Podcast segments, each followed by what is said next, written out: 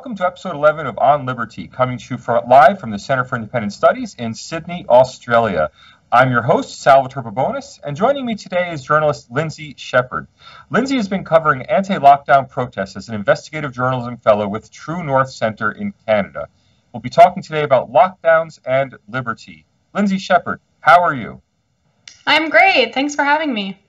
Uh, thanks for being on this show. Look, governments of all persuasions have embraced newfound powers with alacrity. They seem to love it.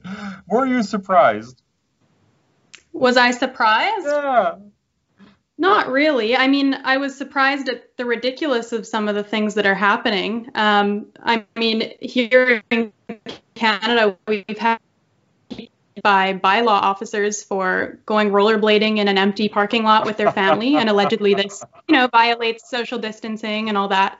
Um, yet our government officials here, they've gone kayaking. They're going to their cottages. Um, uh, Trudeau was just at a, a protest, so. uh, well, really not surprising at all, I guess. Look, we know there have been sweeping government actions to try to prevent coronavirus, not just in Australia. Australia's been pretty light. We know that like the UK has had these massive lockdowns and big controversy.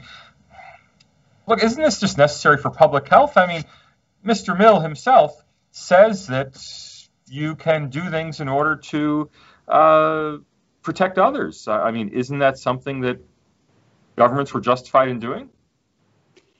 I think what it comes down to is people have noticed how much of this is so arbitrary. So, for example, usually when I go grocery shopping, um, I use a reusable bag because I don't want to add more plastic bags to the landfill.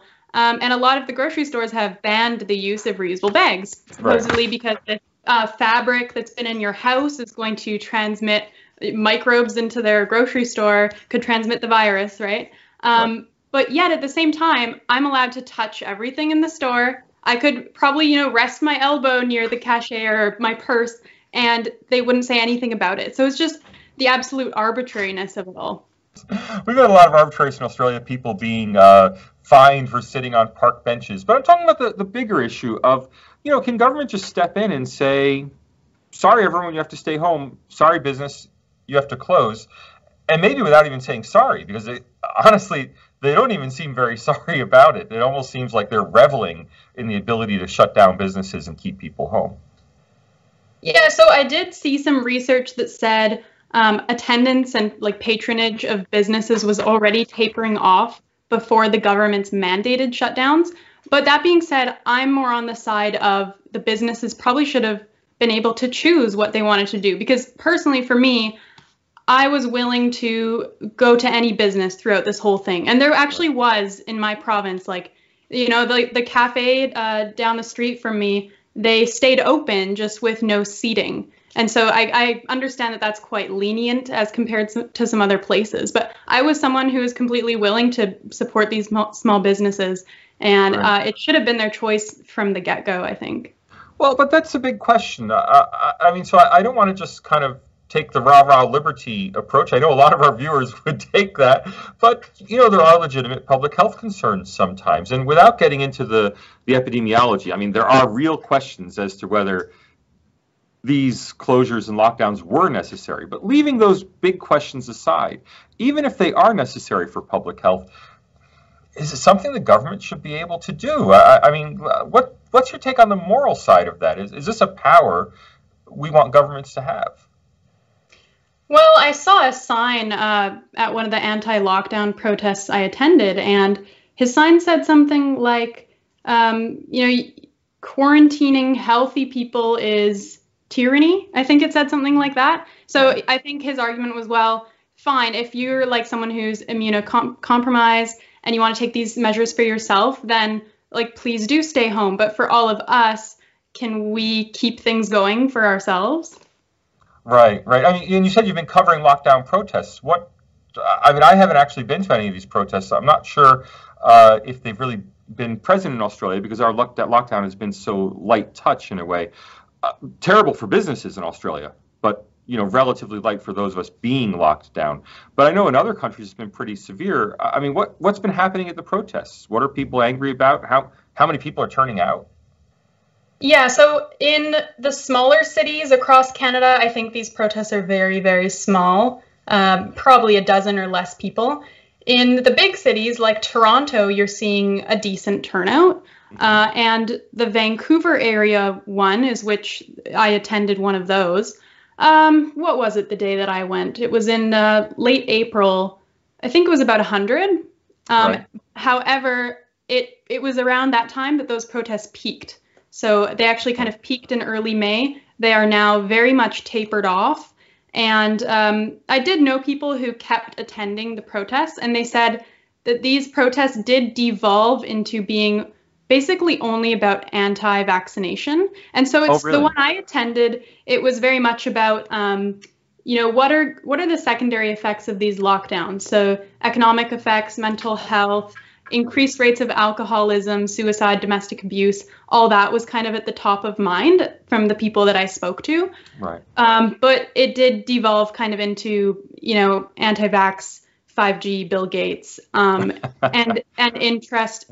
I think has really just tapered off um, because I, I don't think people want to be involved with that if they have serious concerns about the economy and mental health. Yeah. Well, of course, you know, any protest attracts people who want have something to protest about. I mean, I, I know here in Australia, whenever I see a protest, say about you know, uh, uh, well, for example, the climate catastrophism protests also had indigenous rights activists, uh, pro Bashir al Assad protesters, um, you know, every kind of person under the sun, unionists, you know, anyone. If there's a protest going on, we can join it. So I guess it's not surprising that a anti-lockdown protest would also attract support from all sorts of groups who just want to be part of a protest. Is that necessarily a bad thing? I, I mean, if you know they want to join, they want to join, right? Oh yeah, absolutely. I just think it's too bad that people who are kind of just scared of being associated with that. They back oh, off. Okay. And then the protest kind of becomes all about, like, for example, anti vax. Um, and the people who were kind of concerned about um, mental health, economic effects, they will no longer touch those protests, no longer voice their opinion about anything because they're so afraid of being labeled a conspiracy theorist or an anti vax or something like that. So, right. yeah. And to be clear to everyone listening, anti vaxxers are anti vaccine activists who are afraid that vaccines are connected to autism or other uh, childhood illnesses. Um, uh, Lindsay, but did you see any police involvement in these protests? I mean, were these protests dispersed or were they allowed to go ahead? Uh, were they given permits or denied permits? I mean, what, how did the government react to these protests? Um, so in Vancouver, they are a weekly affair. So, and police was present. Um, when I was kind of marching alongside these protesters, I heard a lot of heckling. Um, and, you know, it was probably 80% uh, negative. So, you know, go home, stay home, boo, and 20% positive, you know, thumbs up. Um, but as for the government response, I know the Toronto anti lockdown protest, um, the premier of that province, Ontario, he called those people a bunch of yahoos. So okay. he was, you know, like insulting them. Right. Um, but then when it comes to the recent, you know, anti-black racism and Black Lives Matter protests, um, all of a sudden the gears kind of switch, and he's saying, you know, thanks for thanks for protesting in groups of thousands. so that, that's something I wanted to get to this contrast between, you know, how politicians have reacted to one or the other kind of protest during you know during this virus emergency.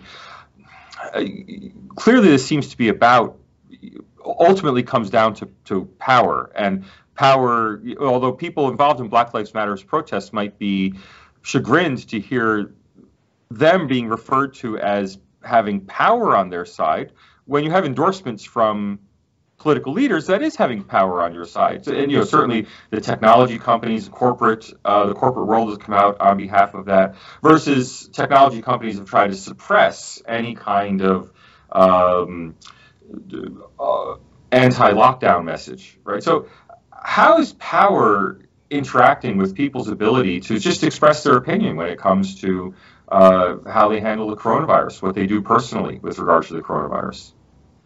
Well, I know the Black Lives Matter protesters, they're arguing that um, this is a public health problem, you know, like white supremacy is a public health problem. And if, if that's your argument, okay, fine but wasn't um, mental health during lockdowns also a very valid public health concern, and that was pretty much laughed off by everyone right. and not taken seriously. Um, I mean, yeah, and, and people in Canada are, are talking about Trudeau, who recently was making headlines because he took a knee at uh, one of these anti-black racism rallies.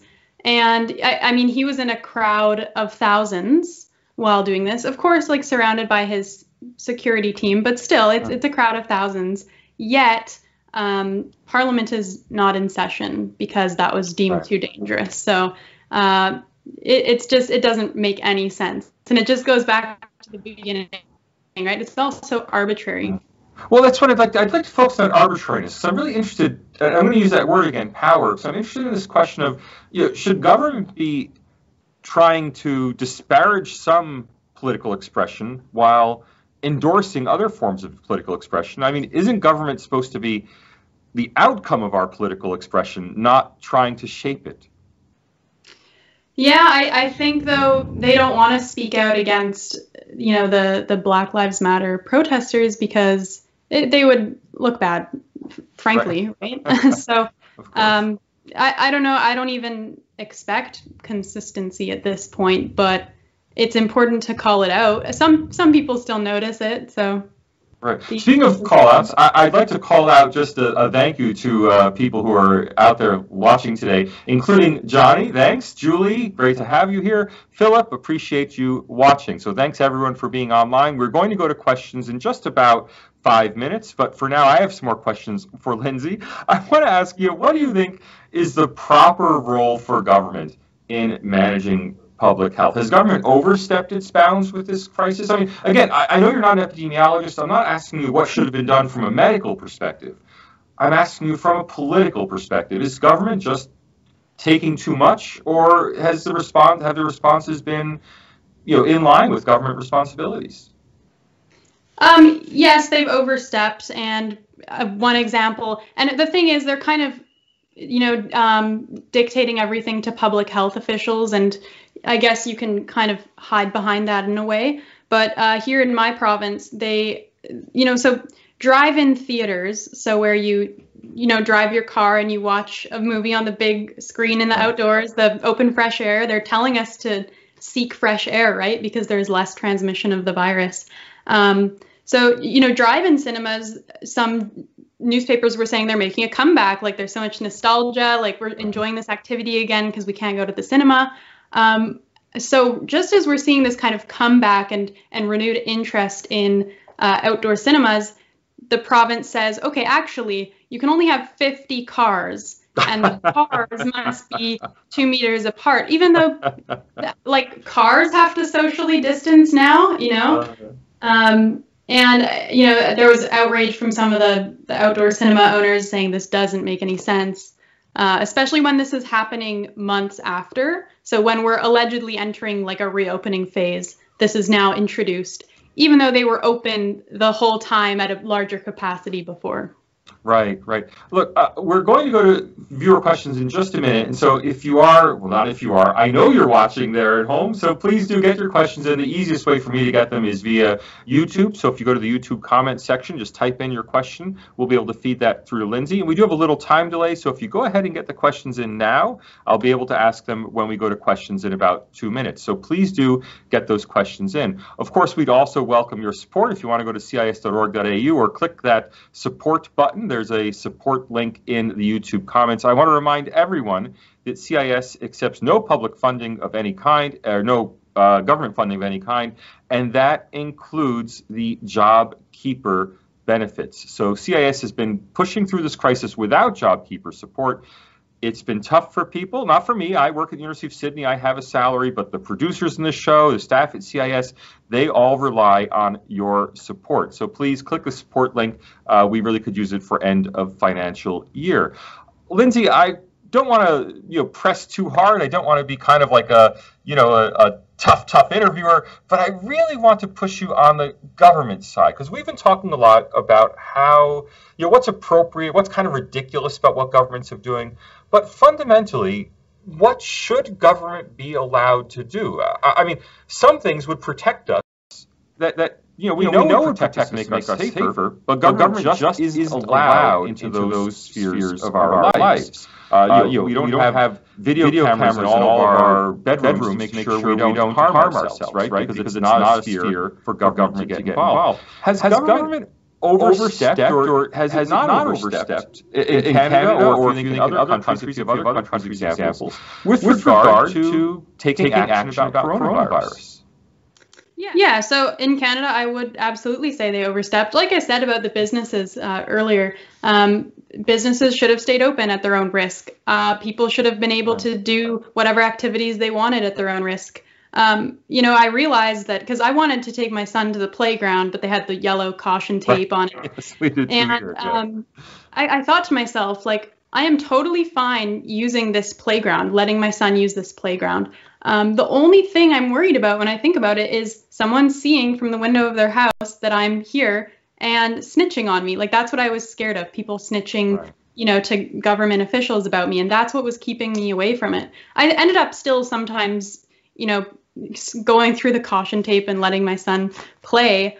Um, but yeah, it's a scary thing to be afraid that your neighbor is going to snitch on you to the government. And and when I talk about the government overstepping, I think the reaction, the full reaction from people has been quelled because in Canada, um, we had something called the Canada Emergency Response Benefit, which right. was a payout of uh, $2,000 to everyone who's lost work.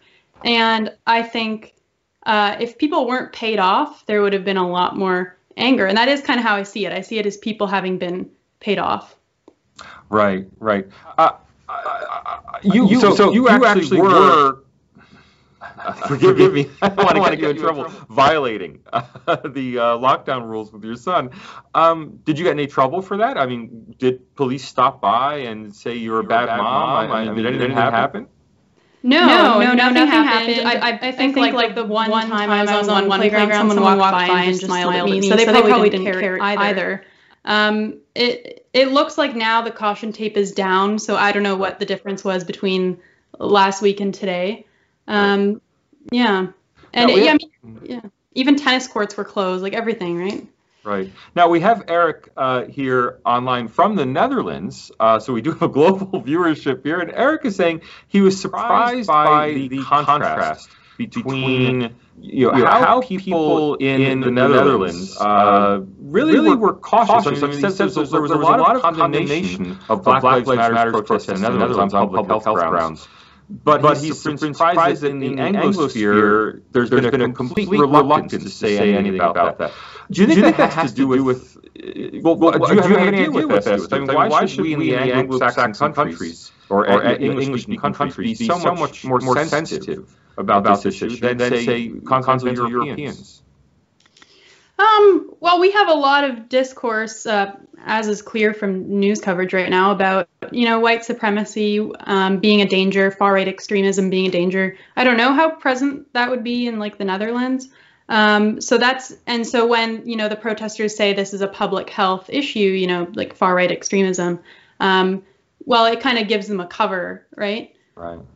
Now, unfortunately, I, I just want to tell everyone listening, I, I, unfortunately, I'm not, I'm not actually signed in today to prompt you for questions on the, on the chat window. So usually, I know, I'm there saying, interacting with people saying, want to have questions. I know you're hearing me. If you are hearing me, please do put the questions in the chat window. We're getting lots of comments in the chat window, uh, not any questions right now. So we do want to hear what you guys want us to talk about. Uh, I will take the moment to give the plug uh, for membership. We'd like to have you as a member of CIS. Click that support button, you become a member. Click the like button on YouTube, and of course, please subscribe to the channel so you get notifications for the shows. Uh, Lindsay, what do you think Canada should have done? I mean, we've had you know a lot of criticism of things they did do, and I think we can ridicule things, but you know, from where you're sitting, what should have been done differently? I think it should have been up to each department, business, individual to assess their own personal risk. And I, I totally get people taking it seriously at the beginning. I would say for me, since you know the pandemic was announced March, you know, 11th, I think it was, uh, probably for about maybe 24 hours, I actually was maybe thinking, okay, this is serious. Like there's going to be like oh it's going to be like the movie contagion and all this Um, but still, like to this day, I have not worn a mask once. Um, right. You know, and and so when I see you know municipalities saying you're going to have to wear a mask on the bus, it's like, mm, well, if I mean if someone's on the bus, like I don't I don't know if they're really the type who, who's going to be all you know Lysol and and masks and all that. So. right, right. We have a comment from Anthony, uh, or oh, sorry, a comment from Philip. Uh, that government, quote unquote, is not a single thing. Of course, there are you know, many different people in government with many different interests. And something I've written about and been interested in is that health officials have a different agenda from other people in government. And I think in Australia, there's been too much of a readiness to simply listen to whatever a health official says and not put any uh, not put, give any consideration to what other government advisors or other levels of government might want. Um, do you have thoughts on government being multifaceted? And should we, you know, are we listening too much to one group in government? I mean, they always say in wartime they listen too much to generals during the war and not enough to generals during peacetime. Is it the same with listening too much to health officials at pandemic time, and you know, maybe not enough when we don't have a pandemic? Um, well, so public health officials are being treated like heroes here, and right. okay, fine. But I mean, uh, Dr. Theresa Tam, who's our you know chief public health officer, right. for example, she uh, in regards to the anti-black racism rallies, she said, okay, you can go attend the protests, but just don't shout because if you shout, your your droplets increase. And and like you you were kind of prompting me on the question of of overstepping in power. But I think when you pick up on these things and you can ridicule them, that's actually very subversive in a way. And it is a way of questioning their power because you're kind of saying, like, really, you're saying this to me that, that I, I, can't shout, shout at a protest because uh, of the droplets, you know? You know? And, and, I, think, I think it's, kind of little things, things like that that can make, make people start, start to question the power of government, what they're being told by officials. Right, right. Um, we have a, a question from Anthony. Now, now it is a provocative one, so be ready. Anthony asks, you know, has civilized society now been defeated? And uh, his word, not mine, uh, will the appeasement of what has been called the woke Taliban, he puts that in scare quotes, make things worse in the long run? Um, so I guess, is this kind of about like the riots that have been happening? Well, I think he, he seems to think, yes, yeah. is this the end of civilization? Or I think he's saying that tongue in cheek a little bit, but is, you know, is this a, a permanent change, you think, in how society is going to operate? Um, I think it's yet to be seen. A lot of people are saying that because a lockdown preceded the riots, they were like extra rioty because they were cooped up before. Um, but I don't I don't think so. I think mm you know that sentiment was always there. I don't think the the lockdowns really played a role in any kind of pent up energy. I think that was already there. Um, but at the same time, so is this like the end of civilization or civilized society? Um, I honestly, when I see the the clips of the the break-ins and stuff going on, and then simultaneously you, simultaneously you're being told that um, the protests are largely peaceful. It's right. really hard to know what's going on. Um, in Canada, we've in Canada we just copy the U.S. right? So they had some. No, I, didn't, I didn't say that. You said that. yeah, so they they have protests over there. there. Okay, we're gonna do ours too. Um, I know the Vancouver one was I think 100% peaceful, aside from like the weird arrest of one YouTuber, which was kind of strange. Uh, I guess for provoking a crowd or something. They justified it as. Um, but it, it's really hard to know what to believe when you're when you're seeing break-ins and looting, but you're being told it's it's it's peaceful most of the time. Well, let me let me pull this back, towards coronavirus. So this also has clear implications for Black Lives Matter. Um, what about social media companies deciding that they're going to police speech on their platforms. Now, of course, they have a responsibility to police criminal speech. They can't allow child pornographers to be on social media platforms. But when they start saying we're going to not allow YouTube videos that advocate this or that public health response, we're not going to allow tweets that take this or another approach, you're putting content warnings on people who criticize the World Health Organization. Um, is, is this eroding uh, our ability to communicate? Yeah, so I mean, I heard there was a controversy with there was a film called Plandemic that was removed from YouTube. Okay. I, I don't, I didn't see it. Um, there, I saw a bit of uproar about this right. being removed. Um, and of course, because you hear about it being removed, it makes you want to seek it out. So I, I probably will end up trying to find that at some point. Um, but yeah, like I, I think it was like I was listening to the Joe Rogan podcast. He was saying that you know they don't like YouTube doesn't remove flat Earth stuff because it's just so out there that they don't even care if it's on their platform, but they will remove COVID nineteen related stuff. Why is that? Do they see some sort of validity in in what's being said, and that's why they're being prompted to remove it? Right. Well, I mean, they're they're saying that they're doing it for public health reasons, but uh, one thing that you know, YouTube, for example, was consistently pushing people towards the World Health Organization and its official advice.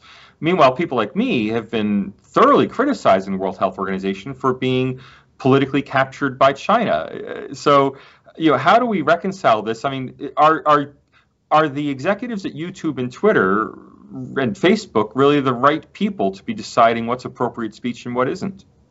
No, no, no, and and I'd like to pick up on what you just said about the World Health Organization mm-hmm. being politically captured by China. Is that what you said? Right, right. Um, so right now, our Conservative Party in Canada, they're undergoing a leadership race, and one of the candidates said exactly what you just said, and there are now calls for him to be kicked out of the party and kicked out. Serious? Yeah, kicked out as a leadership candidate because uh, uh, our chief public health officer is. Um, is Chinese or from, from Hong Kong in origin. And so people are saying this was a racist thing to say because our chief officer is from Hong Kong. Obviously, you meant that she, like she's not loyal to Canada, she's loyal to China. And he's just like, no, that's not what I meant. I right. meant like the the WHO was covering up stuff for China and, and kind of towing their line throughout the pandemic. Um, but yeah, so it's it's become this whole thing now uh, with this unfortunate thing that happened to this guy. Right. I, I mean, I want to get at this nexus, though, between technology companies and government, because, of course, as an American, you know, I cherish that in the United States we have this absolute constitutional protection. Congress will make no law that abridges the freedom of speech. But of course, Google and Facebook can make laws like that. And here in Australia, the government definitely can make laws that abridge freedom of speech. I assume in Canada as well. Um, to what extent are our basic freedoms likely to be eroded by you know these successful and I put successful in scare quotes successful interventions that social media companies made in quashing free speech when it comes to coronavirus?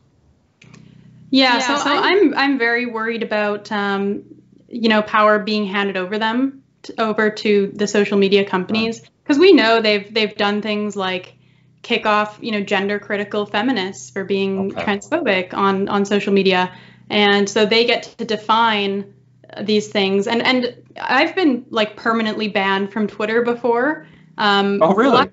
yeah, a, a perma ban, but because I had enough, um, you know, like verified Twitter users speaking up about it, they reinstated me. Um, others haven't been so lucky. Um, but it just shows how they'll, they'll kick you off and you try to get in contact with them and, and they're just not there. I guess they're just so overwhelmed with how many people are on their platform they can't get back to you, but there's no there's no recourse. No, um, I I don't want to ask you like to tell us anything personal you don't want to tell, but you've probably told this story in the media before and I've missed it. Do you want to tell us how you got kicked off Twitter? Yeah, so it was last summer. Um, it's it last, turns last winter. Last winter for us. Oh, okay, okay. last uh, July. Um, so there was this this trans activist um, named Yaniv. I don't know if this made the news uh, down there, but um, Yaniv wanted female estheticians to wax Yaniv's um, male genitalia. Ah, yes, that was in the news everywhere in the world. Yes. Yeah, um, and, and, so, so uh, Yaniv and I were taking shots at each other on Twitter, but only I was uh, kicked off at that point. But luckily, I, I made it back because I think Yaniv has no one in their corner, so uh, it, it's not like anyone was on their side. Right. Anthony has a really interesting observation here, and I hadn't thought of the term before. So I'm going to thank you, Anthony. I'm going to steal this for my next article. Are we witnessing the privatization of censorship? Does that term resonate for you? Yeah, absolutely. That makes sense. That's a really good way to put it. Um, right. Because, you know, some people will argue, like, oh, censorship is only when the government or the state does it to you.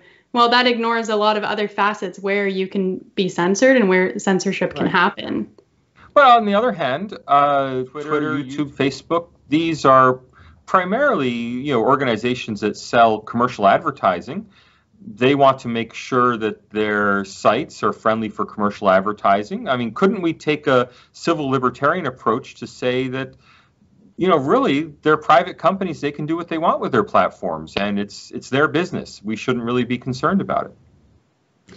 Yeah, you know, whenever, whenever this issue comes up, I always just have to say, you know, I'm I'm we're in the thick of it. Um, I mean, how long have we really been talking about this issue? Uh, it's it's and it's hard to, to come to a conclusion right now. I mean, I, I did my degree in communication, my undergraduate degree, right. and there were these kind of, so we talked about, you know, media, society, technology. Uh, I don't remember ever talking about censorship. it's probably not part of their, you know, leftist agenda, but, um, you know, there, but my point is like throughout the program, which was centered on media, technology, and society, there were some perpetual questions that there was never really an answer for. Um, and I think this is where we're at with this question of, you know, as uh, was it Anthony said the privatization yeah. of censorship? Yeah, I think that's where we're at. Like, I don't know if there's any clear answer yet.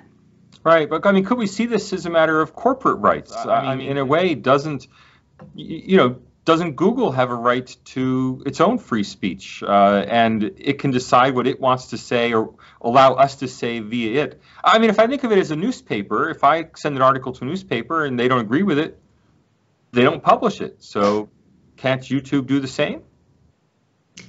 I think the scale is so different. You know, like that's why everyone speaks of social media as being so revolutionary. It's because suddenly the like for the most part the gatekeepers are gone. And of course now we're talking about the gatekeepers actually being here. But for the most part they were removed. It you know it was very different than you know the one way stream of a right. newspaper. Right. Um, now, yeah go on. well and now you know we're kind of seeing that at risk what right, we now, value so much about it now, Tony's watching on Facebook, and he wants to push, push back, back, towards coronavirus. He's mm-hmm. asking, mm-hmm. you know, if you're not wearing personal protective equipment, by which I guess he means masks, that's, you know, you're, couldn't that be called a freedom to spread the virus? I mean, do people really have a freedom like that? Isn't, isn't a person spreading a virus infringing, as, you know, our good old friend John Stuart would say, infringing on the rights of others to enjoy their own lives? So I would definitely not go out if I was, you know, feeling any symptoms. And now we're we're seeing a report that asymptomatic people actually don't spread the virus.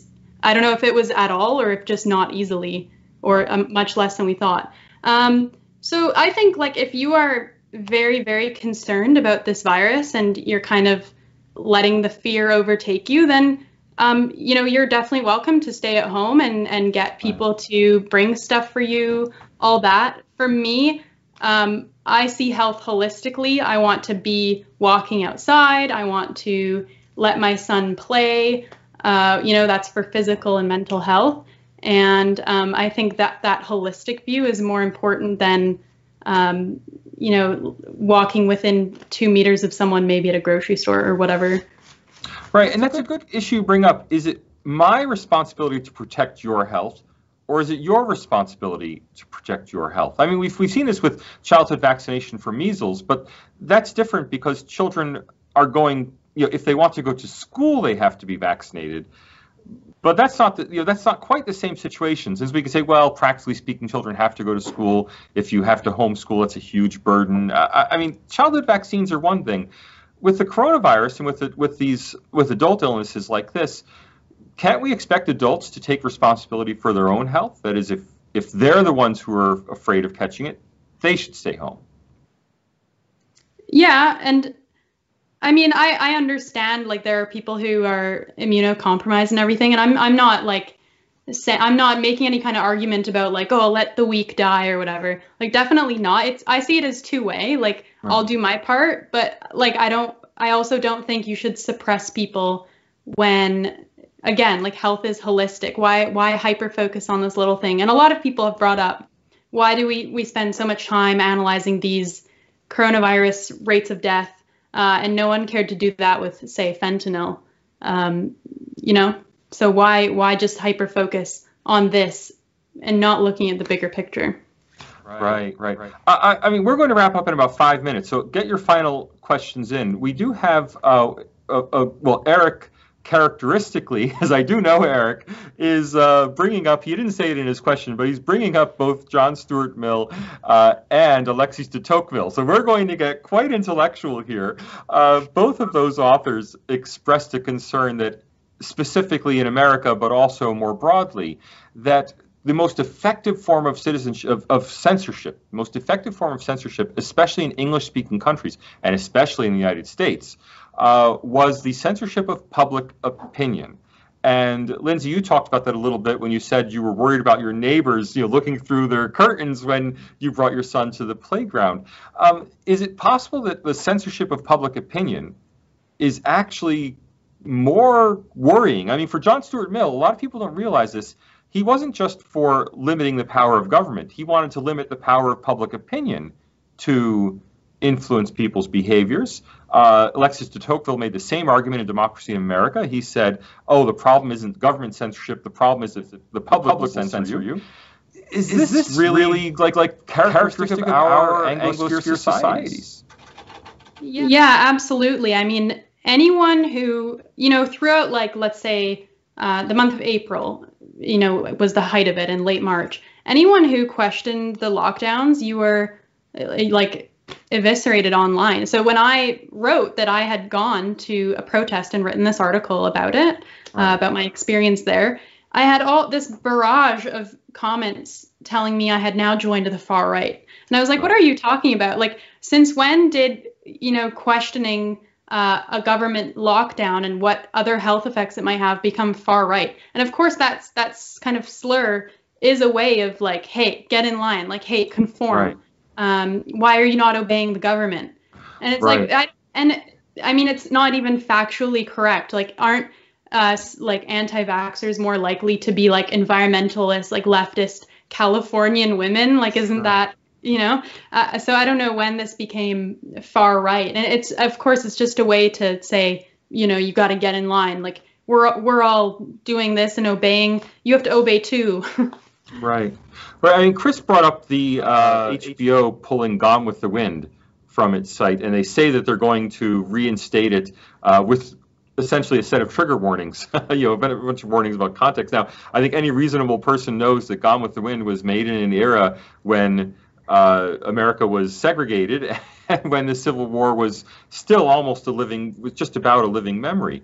Um, uh, we're seeing, though, companies you know, you know, take these, well, deny us the ability to watch a movie. Now, that's not a huge imposition on my life. But you know, for, for instance, I love the original Showboat, which is a very anti-racist movie starring Paul Robeson of all people, who was a you know one of the great civil rights leaders of 20th century America. And yet, Showboat is not shown on American TV and can't be seen anywhere because Paul Robeson, the black human rights activist, uses the N-word uh, in it, and that's taboo, and so we can't see Showboat. Um, on the other hand, I don't own these movies. You know, the movie companies own the movies. Is it? Uh, I, I mean, is it right? Is it legal? Is it appropriate that they should be able to stop me from, you know, being able to see some of the greatest works of art of the 20th century? My instinct is to say, say that. that it's wrong, and but also that there's bigger implications to that kind of thing. So this is this thing with Gone with the Wind happened amongst like heightened racial sensitivities right now. And but more serious things are, are happening. I mean, um, in Canada, we had a, a guy who was kicked off. He was a former member of Parliament, Stockwell Day, and he was kicked off of two of his board positions and kicked off of his pundit spot on our national broadcaster because he said he doesn't believe that we have systemic racism in Canada. And he, like he was voicing an opinion that if you talk to the average person, that's probably they will voice the exact same thing. Okay, now they see that someone says this on TV, what they privately think. Oh, that got them fired from two jobs or board positions, and now they can never appear on TV ever again. Uh, yeah, I'm definitely not going to ever voice my opinion on that subject. And it, it it means you don't talk openly about it anymore because you're so afraid of being canceled. And that's just one example. So amongst these, you know, heightened racial sensitivities, um, a lot of people are, are facing heat right now. Right. Johnny, by the way, wants to congratulate you on your Harry Weldon Award. Would you like to tell us about that? I'm not familiar with the Harry Weldon oh, Award. Um, that was in 2018. Yeah, yeah, a Canadian Values Award that I won in Ottawa. Thanks. yeah. well, congratulations. You want, to, you want to tell us what you won it for? I'm sure people would love to hear about it. Uh, well, we'd have to go into the whole Jordan Peterson, Peterson video. Oh, that's a second. that's another interview. That's another interview. All right, so we're, we're going to take, take just a, a, final question, then we're going to wrap up. So I'm kind of giving everyone the warning that we're about to to uh, wrap up the show. Of course, we would love to have people like the video, subscribe to the show, uh, contribute to CIS. You know, click on that support link. It's end of financial year. It's of course the most important time for us to uh, to get support. What I'd like to know, Lindsay, is what do you think about the broad differences between free government in a place like Canada uh, and maybe the less free approach to government in, well, from my view, say continental Europe, uh, versus, I mean, I think we can all agree that we don't want the kind of repression we see in China. But where do you pitch, you know, how much freedom is the right amount of freedom? Is Canada there? Do you envy American freedoms? Do you you know, re- re- recoil in horror and American violence? You know, where where do you see the right balance between a free society and maybe a safe society? So yeah, yeah, I, I do recoil in horror, as you say, like with American violence. But in some ways, I do. I envy the American spirit that we do not have in Canada, and it's a spirit of, um, you know, I don't know what you would call it, even patriotism. Like I feel like in America there would be um, Actually, a poll did show this that Canadians were more likely to snitch on their neighbor throughout coronavirus. So, you know, less less um, allyship with each other here. Um, so that's I kind of envy the American spirit. I would say. Oh, oh well, as, as American, I'm going to thank you from all 350 million of us. Thank you, Lindsay, and thanks thanks everyone for watching. Thank you very much, Lindsay Shepherd, for taking the time to appear on On Liberty. Much appreciated. Yeah, thanks for having me. And uh, thanks everyone for watching. I would especially like to thank our producer, Emily Holmes, who's been struggling with all the technical problems people have been reporting. Thank you, Emily, for locking those down for us. Thanks, executive producer Max Hawk Weaver, for keeping us on the air. And thank you, Tom Switzer, director of the Center for Independent Studies, for getting this all rolling in the first place. We will see you next week. Take care, everyone.